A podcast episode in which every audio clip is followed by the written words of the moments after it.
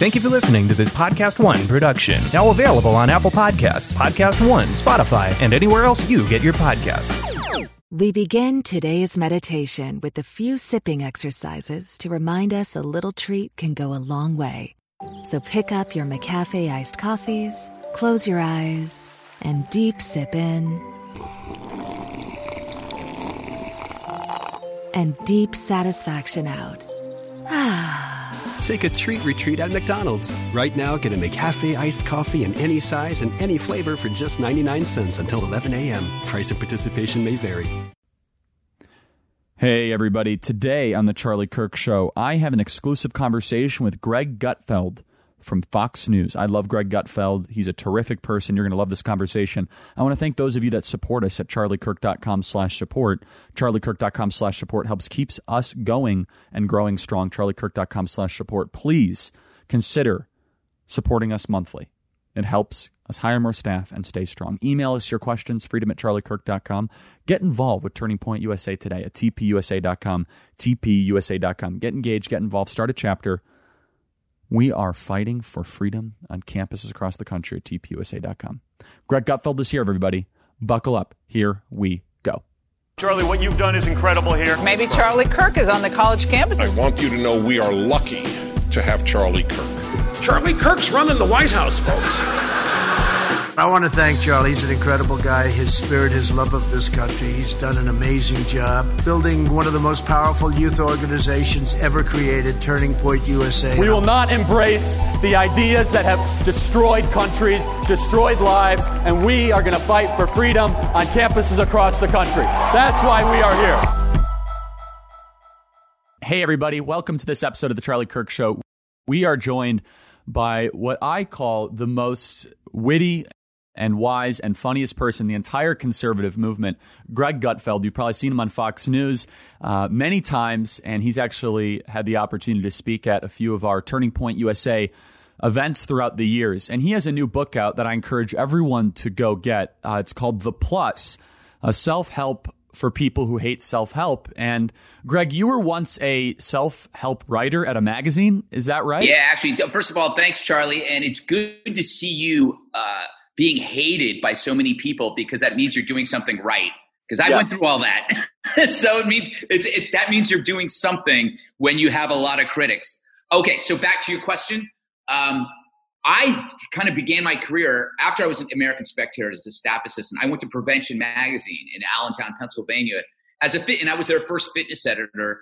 Then I moved to Men's Health and became their editor in chief. I was at Men's Health. I was at Rodale, which was prevention and men's health, for ten years. And so that's service journalism. That's how to, how to be a better person, how to get six pack abs in three days. I, I am responsible for all those ab cover lines of the 90s. The obsession with abs was my fault. But um, the, the irony of the whole thing was that these magazines are generally for kind of older people. Prevention, especially, was the largest health magazine and mostly read by 60 year old women I'm a 25 year old guy giving them advice. You know, I am drinking every day, smoking every day, going to bars, having a ball. And here I am giving health advice to like people that are twice my age. It doesn't work. You know, I, I realized how cheesy and false it is because whenever you meet self help writers, they're generally um, really miserable and in need of help. Uh, there's like uh, they, themselves. Uh, I've been on um, I've been at conferences where there are other self help writers from other magazines, men's magazines, women's magazines, and they look terrible. They just look terrible. They're the least healthy looking people. So I so I never liked it. And then all of a sudden, I'm on the other side of that of that hill. I'm now 55, which I can't believe I've said that. And I because you don't believe you're that old. And now I have wisdom, and now I feel like okay, now I can actually accomplish the stuff that I wanted to accomplish, and I have stuff I can tell people. I think I learned a lot and and we we don't take wisdom seriously. So I thought I'd do that instead. Well, I, I'm actually really pleased and encouraged that there's a non-political book out there in this entire political landscape, and it's very funny. I think that kind of self-help industry. I've met these same sorts of people. They're just kind of disheveled, you know, they're probably 60 or 70 pounds overweight. They haven't shaved in like two and a half weeks. And then they write this long article about self discipline and waking up on time. And it's like, there's something a little bit contradictory here. if you meet them in the, uh, like if you ever meet a uh, self help person, like in a green room, uh, there's like the button is always like the buttons on the shirt aren't actually lined up. And if, if it's a guy, the fly is never totally up. They're just and they're. Uh, I shouldn't talk because look at me. I mean, I just got I just got done exercising, so I'm kind of a wreck. But uh, they're not put they're not put together.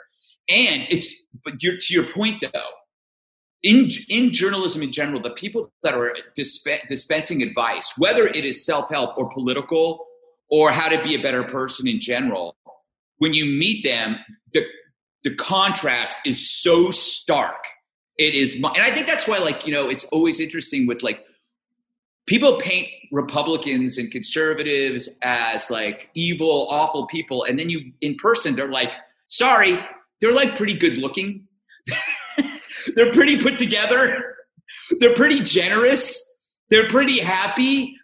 It's like okay so the so the the way the world portrays bad evil people you find out are really really great and the people that we're supposed to listen to for advice, uh, like a Paul Krugman, look like they are on, they're from Evil Island. You know, it's, it's like the idea of conflating protesters with rioters. It's like, no, it's peaceful protest. It's like, no, I see with my own eyes, these are sick people.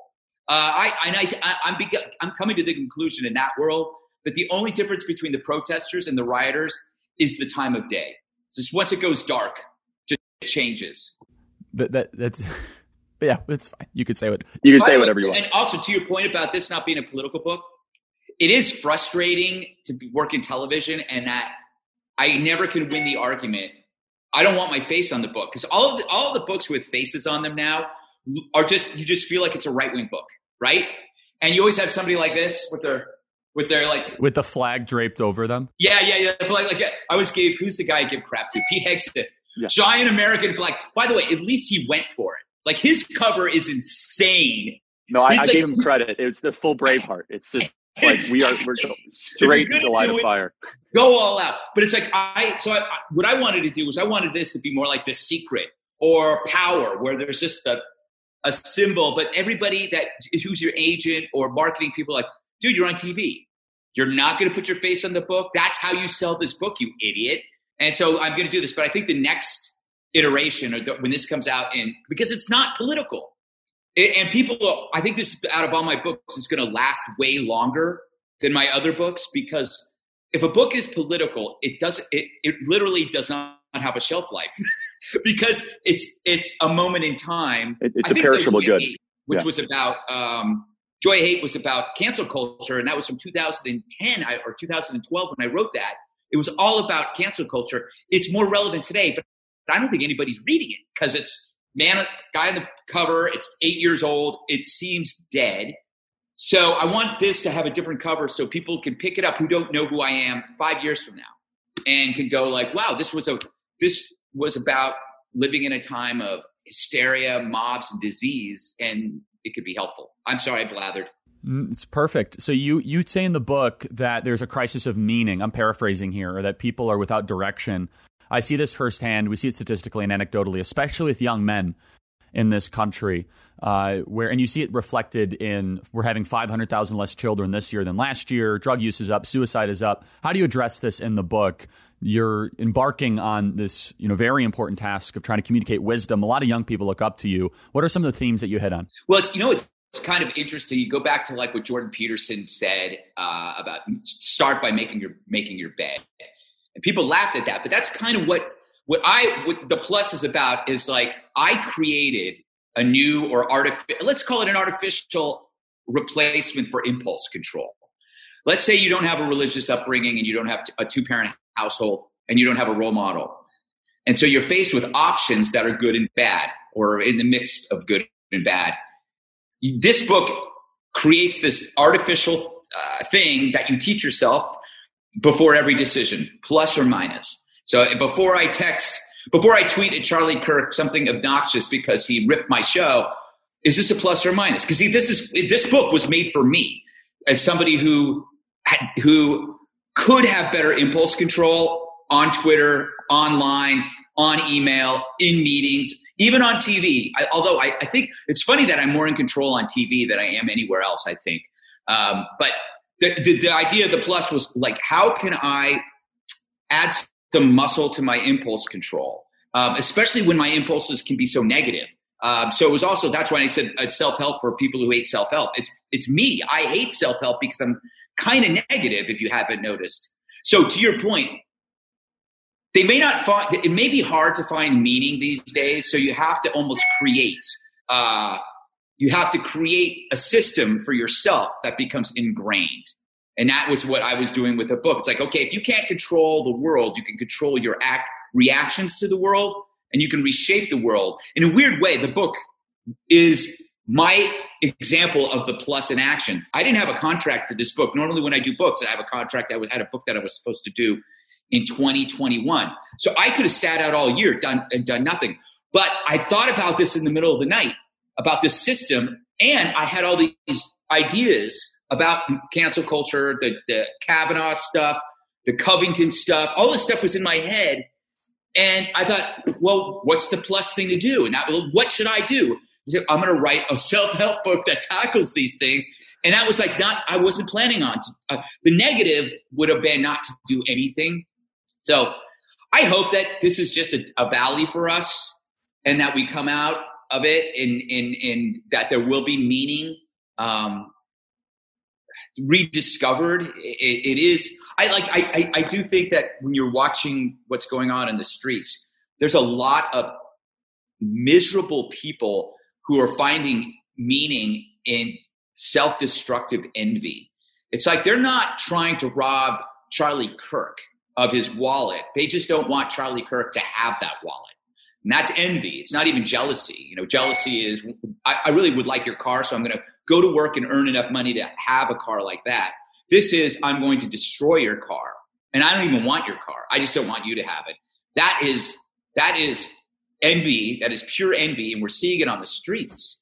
And um, I don't know if it's up to us to provide moral value or meaning to those people uh, I would provide them with prison and three meals a day because I think it's a lost cause for them. I don't know. Yeah, yeah, and they find they actually find satisfaction in not even getting the good, but in seeing other people suffer, which is even way, it's actually way more morally twisted than people recognize. Is that when they get the Gucci bag, that's actually gave them less satisfaction than when the glass shattered. Yeah, absolutely, and also, I mean, I you know, my neighborhood got ravaged on a uh, it was Saturday, Sunday, and somewhat of Monday night back in June.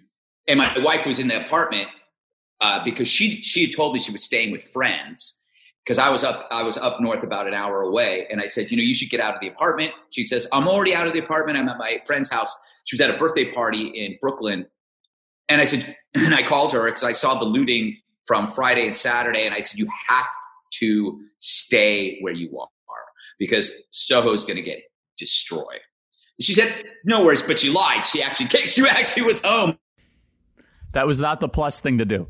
She was looking out our window and watching every single store, hundreds, just going in and going out. And to your point about stuff that they were stealing was like a woman running out of a store with like a hundred bras you know, of a of different. That was out of the lingerie store, and, and, it was just it was just insane, and but completely under, understandable when you don't have impulse control and there are no incentives or disincentives, i.e., punishment or consequences.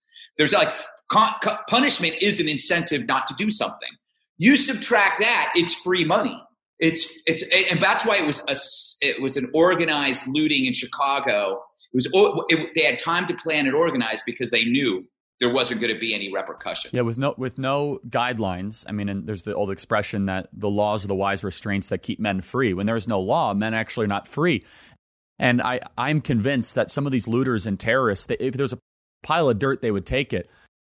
It's almost they find some sort of satisfaction in the capacity to be able to hotwire the laws and not be held accountable for it. That gives them meaning. It's it's almost they've gamified the criminal process. It is this. Uh, so, uh, it, it is a mentality uh, from that has been tra- ingrained if you went to any uh, major university in the last 20 years that uh, uh, capitalism, free markets, achievers do not deserve what they have. So you have protesters walking through the suburbs, I think it might have been Seattle, telling the uh, white owners of homes to leave their homes and let uh, uh, black individuals have their homes because I guess historically it was a black neighborhood, but it's like you have to give up your homes. And that happened, I guess that happened last week.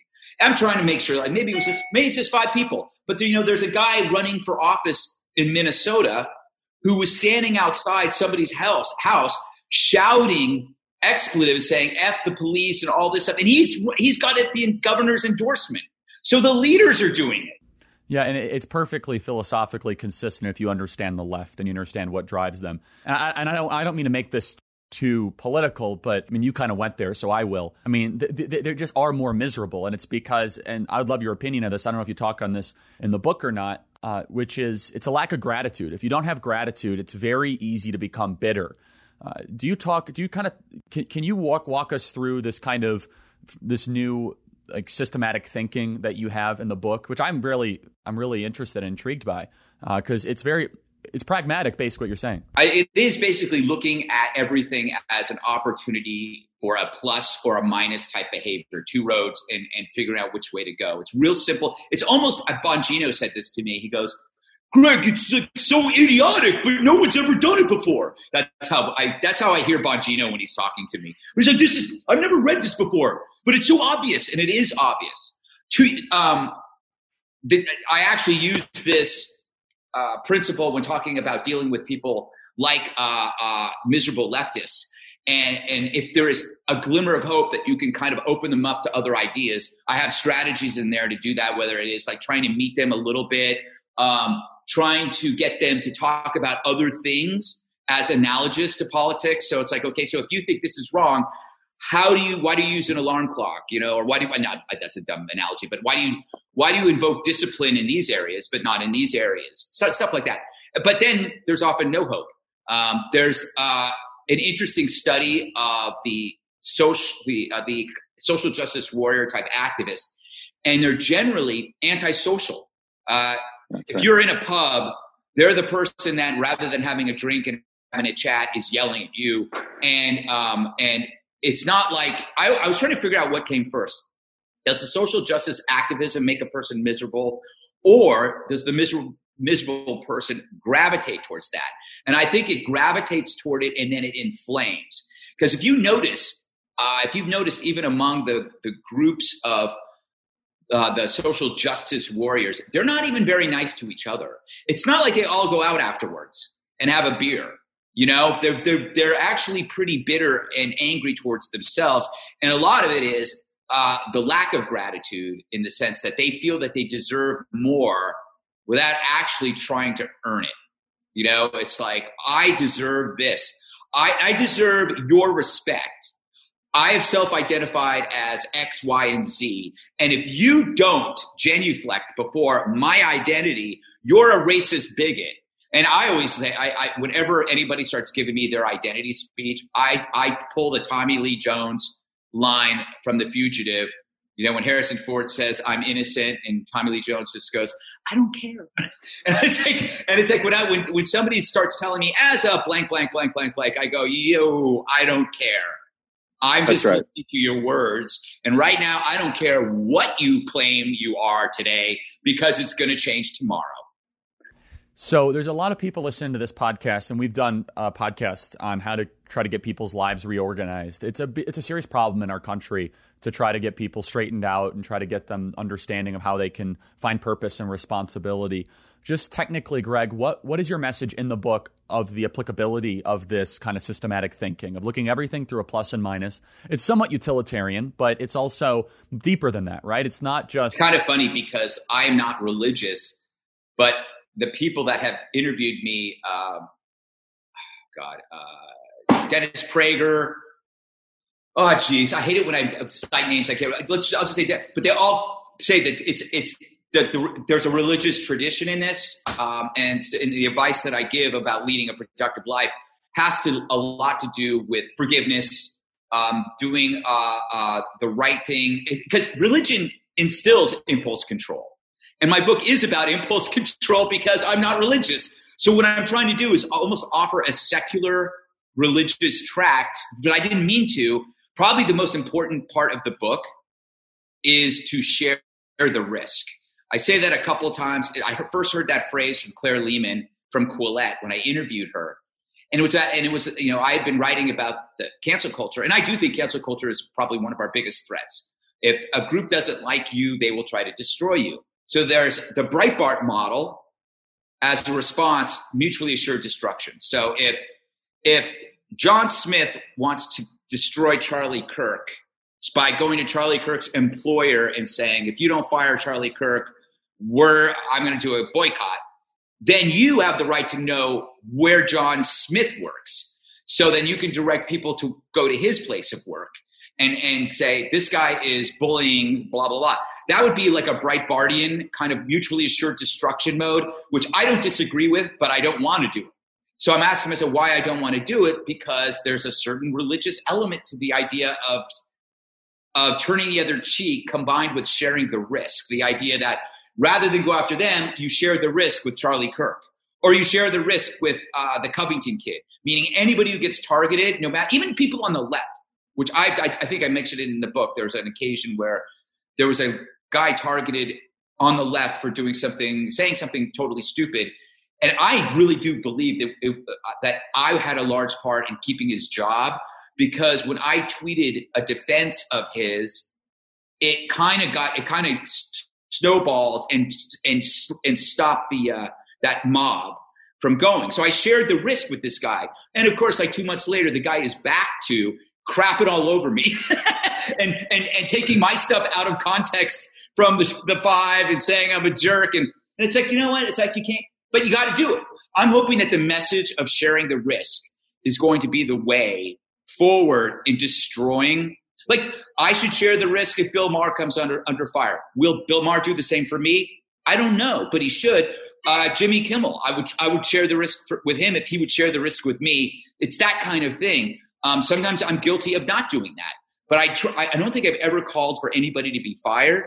And I've accepted, and the one thing that's in the book that I say a lot, um, I uh, accept every apology, no matter how bad the crime is. Well, not murder, but I mean, like if somebody screws up and within 24 to 48 hours that I screwed up, I'm sorry. You ha- why, what else can you ask of them? Do you want them to crawl through broken glass? If you really hate, I mean, did Roseanne's mistake about Valerie Jarrett offend you that much that you need to see her career ruined?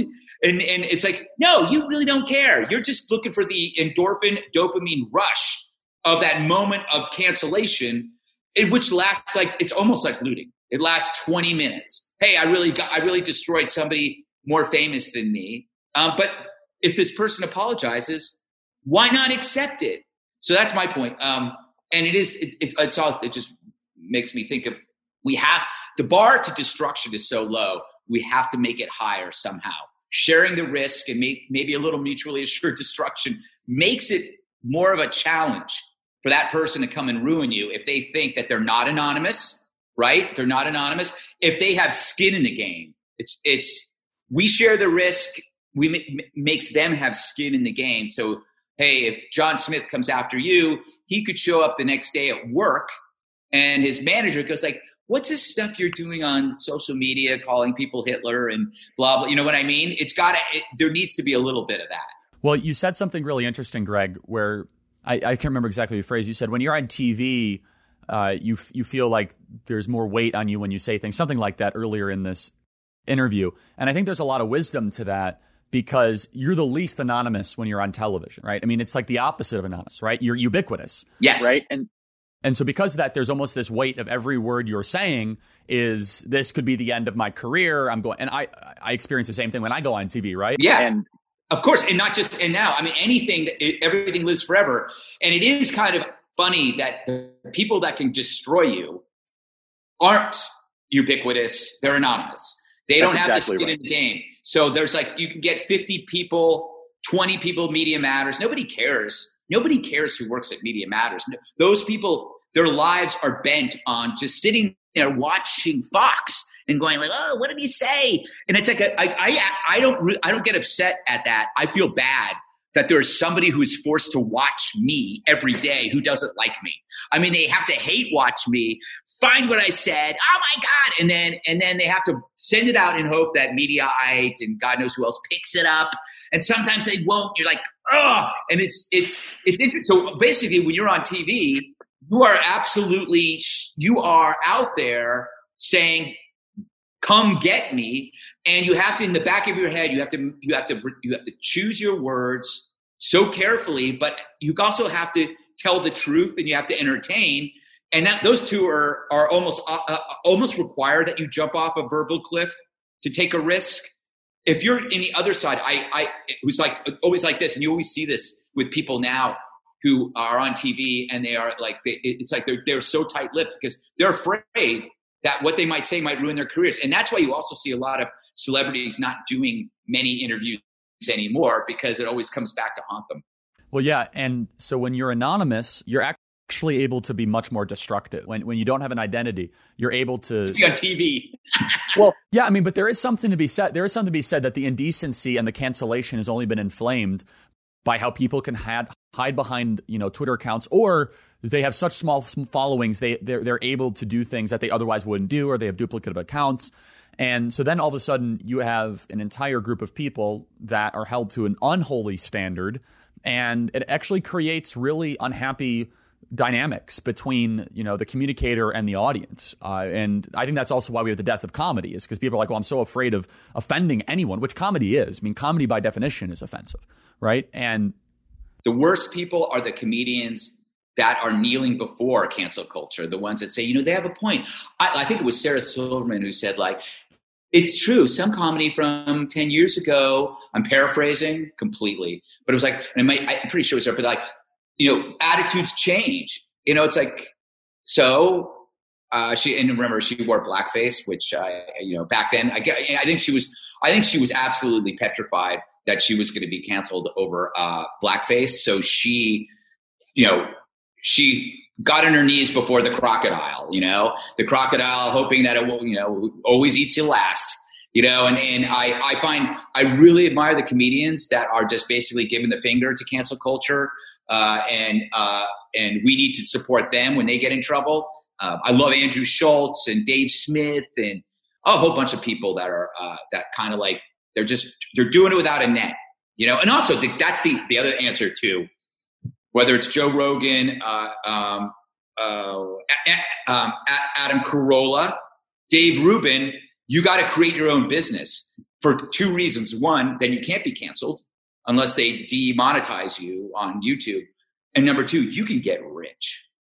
I mean, you can get, I mean, Adam Carolla is rich. Dave Rubin's getting rich, I assume. Joe Rogan's worth, what, like $100 million now? So there's an incentive for me to get the hell out of here. You know, it's like I'm thinking like, what am I doing? But uh, it's it's that's the bright spot is that if you go, the audience will find you, and cancel culture will be left with this safe, homogenized uh, syrup of, of inanities that, yeah. that they won.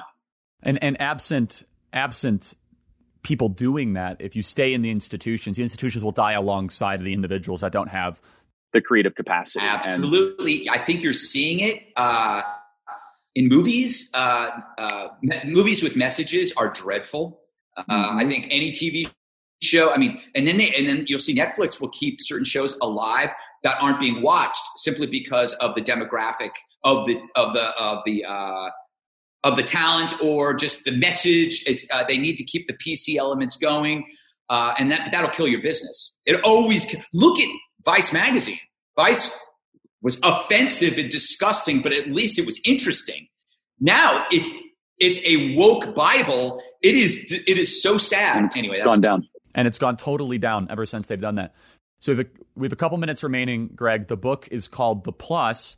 And in your own words, you believe this will be one of the more timeless pieces of literature that you have written. Anything else we didn't cover, Greg? How people uh, can find it, or just kind of big themes you want to communicate?